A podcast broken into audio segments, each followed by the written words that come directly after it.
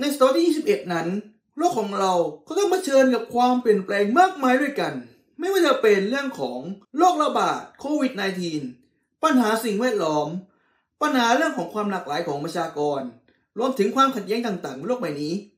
และสิ่งที่ขาดไม่ได้เลยสำหรับเหล่าผู้นำในศตวรรษที่ 21 นั้นก็คือ ทักษะของการเป็นผู้นำในศตวรรษที่ 21 หรือ adaptive leadership สวัสดีครับเพื่อนๆทุกคนนะครับท่านผู้ฟังกำลังอยู่กับน้องเบิร์ดคนเดิมนะครับ และเพื่อนๆกำลังอยู่ในเบิร์ดคุงพอดแคสต์ซีซั่น2 EP ที่ 13กันแล้วนะครับ วันนี้นะครับเราก็จะมา sharing แล้วก็แบ่งปันสิ่งที่ผมไปฟังพอดแคสต์ที่น่าสนใจมากๆเลยนะครับนั่นคือพอดแคสต์ของช่อง The Standard นะครับ เป็นหัวข้อของทักษะความเป็นผู้นำในศตวรรษที่ 21 แล้ว ทักษะของการเป็นผู้นำเนี่ยในศตวรรษที่21เนี่ยจะต้องมีอะไรบ้างล่ะอ่าอย่ามาเดี๋ยวเพื่อนๆก็มาลองมาฟังในพอดแคสต์นี้ได้เลยนะครับ เวลาที่เราพูดถึงคำว่าผู้นำเนี่ยเราจะนึกถึงอะไรบ้าง เพื่อนๆนึกถึงอะไรบ้างอ่าเพื่อนๆอาจจะมองว่าผู้นำเนี่ยจะต้องสามารถชักจูงคน สามารถนำคนไปสู่เป้าหมายได้ แต่สำหรับในศตวรรษที่ 21 นั้น ความเปลี่ยนแปลงย่อมเกิดขึ้นได้อย่างรวดเร็ว และมันก็เปลี่ยนแปลงอยู่ตลอดเวลา ดังนั้น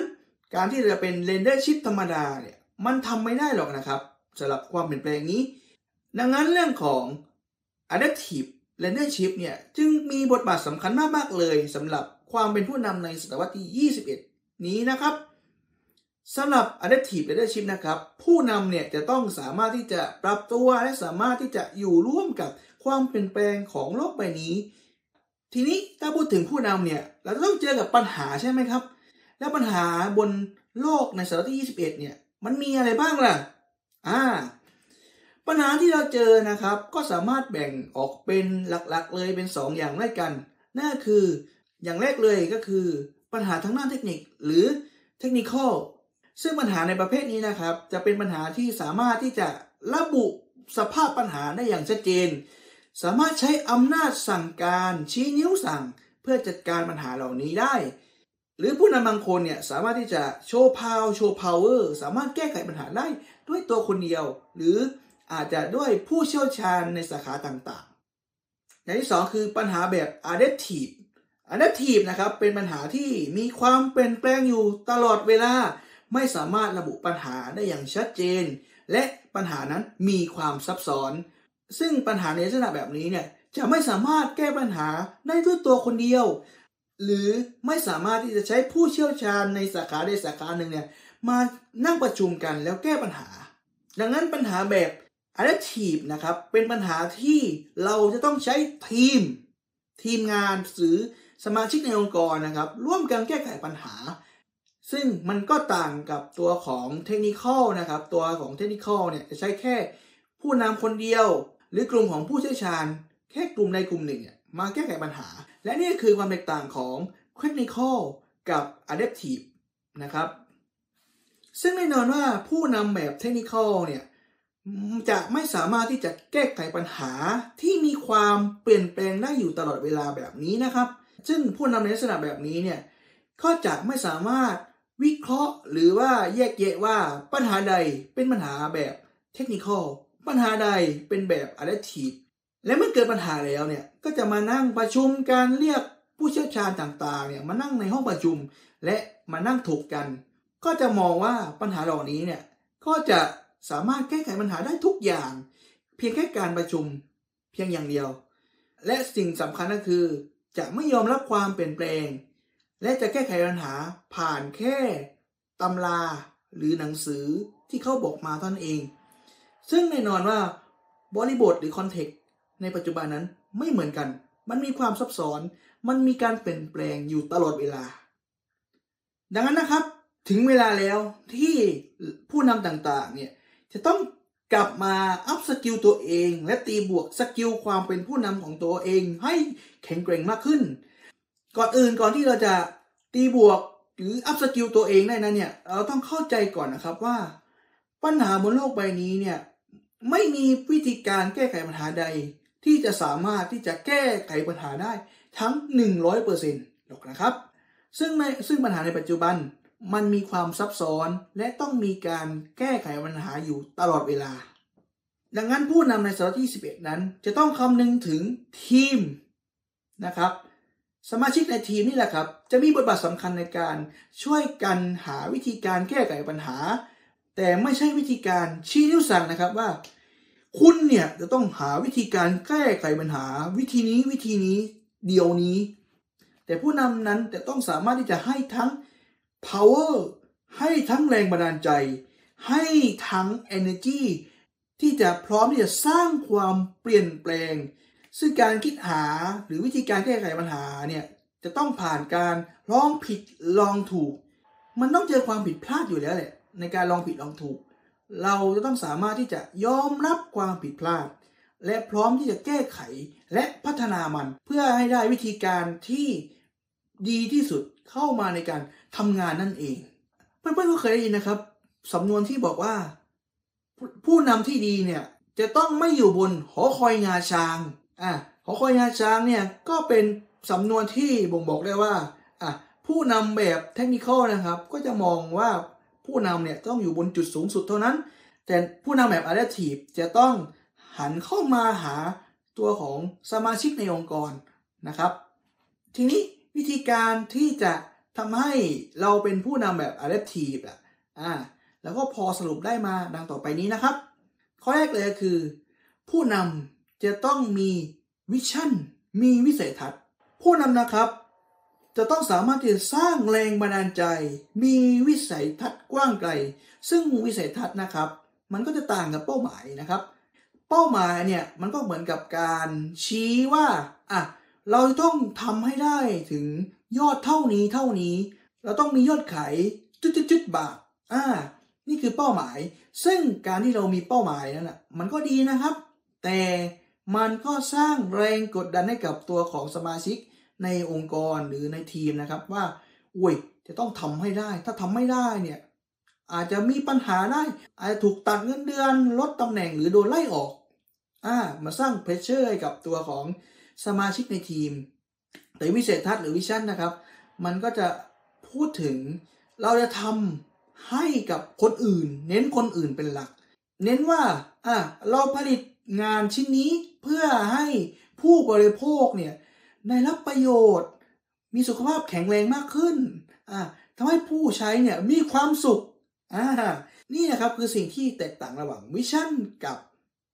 เป้าหมายนะครับ อย่างที่สองเลยอย่างที่ผมพูดนะครับ ผู้นำที่ดีอย่าอยู่ข้างบนอย่างเดียว ลงข้างล่างบ้าง เราต้องรับฟังปัญหาจากคนที่อยู่ข้างล่างสุด คนที่อยู่ตำแหน่งต่ำที่สุด หรือประชาชนที่ มีปัญหามากที่สุด อ่า ผู้นำที่ดีเนี่ยต้องหันกลับมามองเหล่านี้ รับฟังปัญหานี้ ซึ่งแน่นอนนะครับว่าเราจะได้ข้อมูลที่ลึกและรอบด้าน พร้อมที่จะเอามาแก้ไขปัญหา ต่อมานะครับข้อ 3 เมื่อเรารู้ว่ามีปัญหาแล้วนะครับ เราก็ต้องรู้เราต้องมีการเรียงลำดับความสำคัญของปัญหาว่าอะปัญหานี้ควรจะแก้ไขยังไงยังไงนะครับ โดยใช้ทีมนี่นะครับมาร่วมกันแก้ไขปัญหา และสิ่งสำคัญคือผู้นำเนี่ยจะต้องให้ความเท่าเทียมกับสมาชิกทุกคน และมีเอมพัตตีหรือความเข้าเข้าใจให้กับสมาชิกในทีมนะครับ ไม่ใช่ว่าอะตัวเองเนี่ยเป็นผู้ทำแล้ว ชี้ชี้ชี้ชี้ชี้ให้ทำนี่นี่นี่นี่ไม่ได้นะอย่างที่สี่นะครับก็คือ สร้างบรรยากาศในการทำงานที่ดีอะแน่นอนนะครับว่าถ้าเรามีทีมแล้ว แต่ว่าทีมทะเลาะกันบอกแว้งกันเนี่ยบรรยากาศงานมันก็บอจอยไม่อยากจะทำงานหรอกนะ แต่ถ้าว่าทีมเนี่ยอะมีระเบียบวินัย มีการจัดวาง มีการจัดการที่ดี สร้างบรรยากาศการทำงานที่ดี มีความ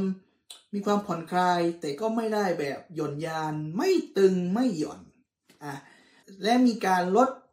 ปัญหาหรือความขัดแย้ง ระหว่างสมาชิกในทีมเนี่ย แน่นอนนะครับว่าผู้นำเนี่ยก็จะสามารถนำสมาชิกเนี่ยเข้าสู่ความสำเร็จ สามารถที่จะแก้ไขปัญหา คิดวิธีการคิดโซลูชันอะไรใหม่ๆ ออกมาอย่างสร้างสรรค์นะครับ อย่างที่ห้นะครับ ผู้นำที่ดีจะต้องสร้างความเชื่อมั่นให้กับตัวของสมาชิกหรือประชาชน ความเชื่อมั่นนะครับเป็นสิ่งที่สำคัญมาก ๆเลยนะครับสำหรับความเป็นผู้นำในศตวรรษที่ 21 ความเชื่อมั่นเนี่ยก็เกิดจากการที่เราเนี่ยรับฟังปัญหาจากบุคคลรอบๆด้าน ไม่ว่าคุณจะอยู่สูงหรืออยู่ต่ำคุณก็รับฟัง และร่วมกันวิเคราะห์แก้ไขปัญหา หาวิธีการที่ดีที่สุดเพื่อจะแก้ไขปัญหาเหล่านี้ซึ่งความเชื่อมั่นนี่นะครับ ก็จะสร้างศรัทธา ความศรัทธานี่นะครับก็จะอยู่อย่างยั่งยืนตุกไอ้กับตัวของผู้นำและอย่างสุดท้ายนะครับที่อยากจะฝากนะครับนั่นก็คือ ผู้นำจะต้อง ไม่หยุดที่จะเรียนรู้อะไรใหม่ๆนะแน่นอนนะครับว่าองค์ความรู้ต่างๆ บนโลกใบนี้เนี่ยย่อมมีความเปลี่ยนแปลงมีการอัปเดตอะไรใหม่ ๆ อยู่ตลอดเวลา ซึ่งใน 10 ปีก่อนนะครับ เราเองก็เราอาจจะไม่เคยได้ยินคำอย่างเช่น cryptocurrency blockchain metaverse อะสิ่งเหล่านี้เราไม่เคยรู้ไม่เคยได้ยิน ซึ่งผู้นำในในศตวรรษที่ 21 นั้นเนี่ย จะต้องเรียนรู้แล้วก็สามารถปรับตัว พร้อมลงมือทำคิดค้นหา solution อะไรที่ดีๆ สร้างสรรค์ออกมาเพื่อจะแก้ไขปัญหาที่มากมายในปัจจุบัน ซึ่งจากหัวข้อนี้นะครับที่ผมสรุปมาจากการฟังพอดแคสต์จากช่องต่างๆนะครับ อย่าง The Standard หรือ Go to the Moon นะครับ ซึ่งสิ่งเหล่านี้เป็นสิ่งที่เราผู้นำในศตวรรษที่ 21 ควรจะมีที่จริงมันก็ต้องใช้คำว่า ต้องมีนะครับอ่าซึ่งผู้นำที่มีความเป็น adaptive leadership เนี่ย ที่เรารู้จักกันดีนะครับ ก็ตัวอย่างเช่นจาซินดาอาร์เดิร์นจาซินดาอาร์เดิร์นนะครับ เป็นผู้นำของประเทศนิวซีแลนด์ที่มีชื่อเสียงนะครับ ที่สุดยอดมาก ๆ เลย เป็นผู้นำหญิงที่สร้างแรงบันดาลใจสร้าง empower ให้กับทุกๆ คน ซึ่งมาตรการของเขานะครับ ช่วงที่เกิดระบาดใบใหม่เกิดการระบาดแค่หนึ่งคน แค่คนเดียว ประกาศล็อกดาวน์เพียงแค่ 3 วัน แค่ 3 วัน ในขณะที่ประเทศอื่นปิดตั้งอย่างต่ำก็ 2 สัปดาห์ หรืออาจจะเป็นเดือน แต่ประเทศนิวซีแลนด์แค่ 3 วัน แถมล็อกดาวน์เนี่ยก็ไม่ใช่ว่าขังประชาชนไว้ในบ้านอย่างเดียวนะครับ แต่ก็ถือว่าเป็นมาตรการที่อาจจะมองว่าดีอะเพราะว่าประชาชนก็ไม่ได้เกิด ความเครียดไม่ได้เกิด ความกดดันที่ต้องอยู่ในบ้านในที่พักอย่างเดียว แต่วิธีการนี้ก็อาจจะมองว่ามันไม่ดีก็ได้อะปิดแค่ 3 วันเนี่ยมันช่วยอะไรได้อ่าซึ่งมาตรการต่างๆของอาซินดาอาเคิลเนี่ยอะมันก็มีการลองผิดลองถูกใช่ไหมครับอะถ้ามาตรการนี้ไม่ดีก็อาจจะต้องมีการปรับมาตรการเป็นมาตรการอื่นๆต่อๆไป